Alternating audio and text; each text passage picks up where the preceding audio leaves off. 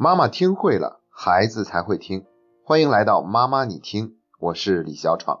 上一期节目我们刚刚讲过了，在开学之前，家长应该帮助孩子做好哪些方面的准备。我们一共给出了四条建议，这四条建议都是跟学习相关的。我们今天继续给出四条建议，只不过今天给出的则是跟学习以外的事情相关的。我们不能只盯着孩子的学习，作为家长呢，我们要给孩子有一个更全面的关注，比如说他的习惯的养成、他的性格、情商、心灵的成长等等，这些其实对一个孩子的成功和幸福会有更深刻的影响，所以我们应该关注到孩子的更多方面。那像我们今天给出的第一条建议，就叫做回顾总结。那我们这里说的回顾总结，肯定不是回顾总结暑假作业完成的怎么样。而是指对于整个暑假，我们回顾一下，觉得过得怎么样？像我在放暑假之前就曾经给过大家建议，就是让孩子列一份假期愿望清单，或者叫任务清单，在上面写满自己平常想做但是没有时间或者没有机会去做的事情，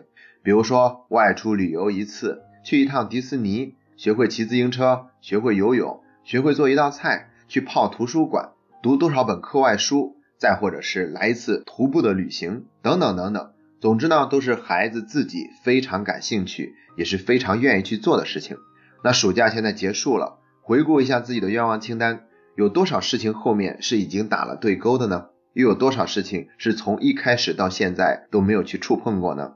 然后呢，我们要跟孩子去总结一下，对于那些已经完成了的事情，想一想在那个过程中有哪些美好的回忆，有哪些难忘的瞬间。从这些过程中，自己有什么样的收获和成长？对于那些没有完成的，找一找原因是为什么没有完成？是因为自己的原因，还是一些其他客观的原因？有没有感觉遗憾？要不要把这些事情继续放在下一个寒假的愿望清单里面？那我们不要小看了这样的一个回顾和总结，因为很多时候呢，我们都只顾着低头走路，然后做事情做了也不少，但是呢，做了就过去了，却没有去提炼些什么。要知道，如果我们只是经历一些事情的话，它是没有办法变成我们人生的经验的。我们必须得从这些经历中仔细的咀嚼、回味，好好的回顾一下，然后从中提炼出来那些最精华的部分，它们才可以成为我们人生的经验。无论是那些我们做好的事情，还是我们没有做好的事情，都有可能会成为我们人生宝贵的经验。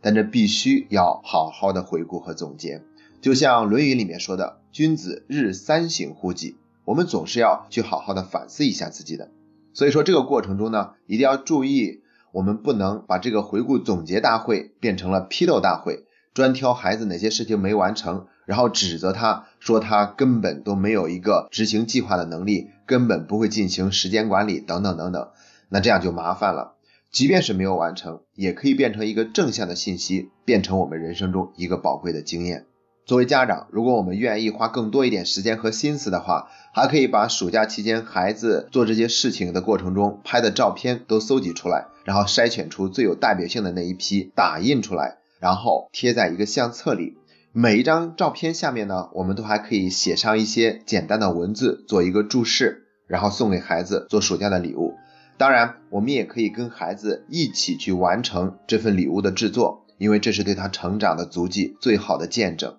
这样的话，我们的总结就会变得更加的有趣、有意义，也会让孩子更加的难忘。这是我们今天要给出的第一条建议：回顾总结。第二条建议呢，就叫做调整收心了。毕竟在暑假里面，孩子玩的多，学的少，睡得晚，起得早，而且作息呢可能严重不规律，每天做的事情都不太一样，所以完全没有了在上学期间的那种节奏感。所以不是有一个词儿嘛，叫做开学综合症。大概指的就是一个孩子在刚刚开学那一个星期、两个星期里面呢，总是上课没精打采、打呵欠，甚至是睡着。那回到家里面呢，也不愿意写作业，等等等等。这说明这个孩子无论是生物钟也好，还是习惯也好，都没有顺利的切换到开学以后的状态。所以呢，我们应该去帮孩子收一收心。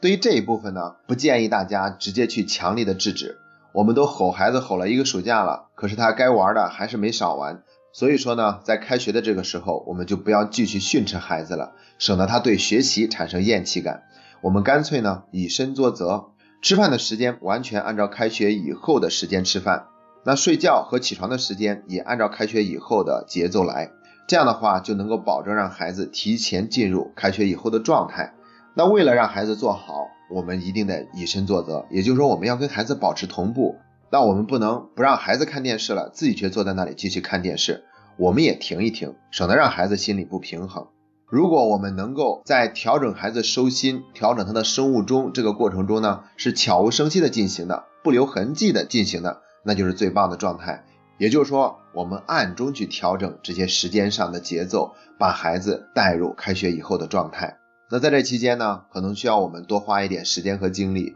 比如说晚上可能要盯着孩子，陪他更快的入睡；早上的时候呢，可能要花多一点时间叫他起床。当然，我们可以跟孩子约定好，从正式开学以后就再也不要去叫他起床了。但是在此之前，我们得多花一点功夫去陪着孩子，那让他更好的、顺利的、悄悄的进入开学以后的状态。那至于怎么样叫孩子起床才会变得更加有效，我们之前也有这样的节目，大家可以从我们妈妈你听前面几期里面搜索一下，然后去听一听早上怎么样叫孩子起床才不会引起孩子的对抗逆反，也会更加的有效。这是我们今天要给出的第二条建议，接下来就是第三条建议了。总之呢，我们就是要翻来覆去的想尽一切办法帮助孩子顺利过渡到开学以后的状态。我们第三条建议叫做联系师生，这里的师生指的就是学校的老师，还有同学，他的小伙伴们。一个暑假很长时间没有跟老师见面了，那很多小伙伴也都很长时间不见了，所以说在开学之前就跟大家联系一下，熟悉起来，这样呢就会有助于消除开学以后的那种陌生感，能够更快的适应。那跟老师联系呢，一般都是象征性的、礼貌性的一个行为，跟小伙伴联系才是最重要的。比如说，孩子们之间可以聊一聊暑假过得怎么样，这就相当于又一次回顾和总结了。然后聊一聊发生了哪些有意思的事儿、有趣的收获等等等等。那孩子们聊起来是特别开心的，而且呢，他们会重新建立起本来就有的那份连接。有可能呢，本来这个孩子他是不想去上学的，那跟小伙伴一聊天，可能就要着急见一见，然后就会觉得，哎呀，开学以后还是有很多的事儿是值得自己期待一下的。比如说，能够跟自己那么多的小伙伴天天在一块儿开开心心的玩儿。所以说啊，如果您的孩子对于开学有一些抗拒和厌弃的话，有一个非常好的办法，就是邀请他的小伙伴来我们家做客，甚至可以让他们的小伙伴来我们家吃顿饭，然后呢，让他们有充分的时间去聊天玩耍。我们也可以去插一句，问一问他们暑假过得怎么样，等等等等。那这样做了以后呢，就会降低孩子对学校的那份敌意和排斥，而会对学校产生了更多一点的向往。还有的就是有孩子他开学以后换了一个新的学校，或者是换了一个新的班级，那我们可以提前带着孩子去那个学校里面熟悉一下场景，看一看他即将坐进去的那个教室在几楼是什么样子的。如果能够提前结识一下这个班里面新的小伙伴，那是最好的。这样都会有助于消除孩子的那份陌生感和紧张感，这样也就能够让孩子心甘情愿，甚至是兴高采烈的再一次走进校园，走进新的学期。这是我们的第三条建议。第四条建议是五个字，叫做开学第一课。我不知道大家留意了没有，从二零零八年开始，每年的九月一号，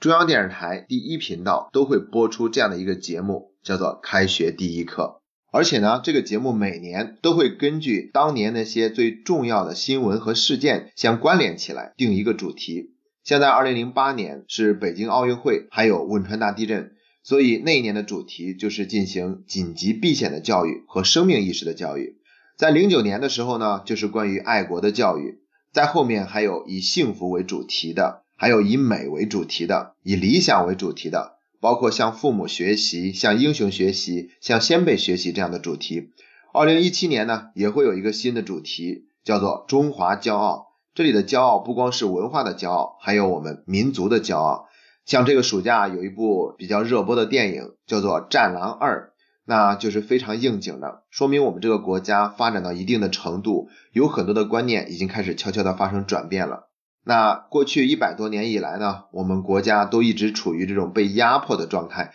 所以说呢，文化自信和民族自信一直都没有足够的去绽放出来，但是现在已经可以绽放那么一点点了。所以呢，今年的主题也是关于这方面的，相信大家看了以后一定会热血沸腾。那开学第一课这个节目啊，我觉得真的很重要，不光我喜欢，孩子们也很喜欢。我估计很难有人不喜欢这档节目，因为它特别的生动、有趣，内容也特别的丰富。关键就是他每年都会请各种各样的明星，无论是演艺界的明星，还是体育界的明星，还是各行各业的明星。比如说像李连杰啊、韩庚啊、成龙啊、马云呐、宋祖英啊、杨利伟呀。甚至我们的国母也曾经去过。那今年好像还会请到郎朗，甚至还会有孩子们最喜欢的 TFBOY 也会出现在这个节目里面。所以呢，我郑重的建议大家把这档节目当成是我们亲子共享的快乐时光。也就是说，一定要陪着孩子去看这档节目。那现在国家教育部的办公厅甚至都已经下发文件，明文要求各个学校组织孩子去看这一档节目。如果我们没有机会陪着孩子一起观看，那我们也要自己看一遍，然后跟孩子去认真的讨论一下这里面的话题，这里面的内容。那这些呢，都会给孩子带来很好的成长和帮助。那需要提醒大家的是，二零一七年这档节目是在九月一号，也就是星期五晚上播出，它相当于是周末了，所以说播出的时间稍微晚一点，是晚上二十一点整，在中央电视台第一频道播出。强烈建议大家跟孩子一起守护在电视机前观看这档节目。好了，我们四条建议已经说完了。第一条，回顾总结；第二条，调整收心；第三条，联系师生；第四条，开学第一课。希望我们每一个人都能够做一个有心的父母，用心的父母，帮助孩子顺利的走进新学期。好了，今天的节目就到这里。这是妈妈你听陪你走过的第一百三十三天。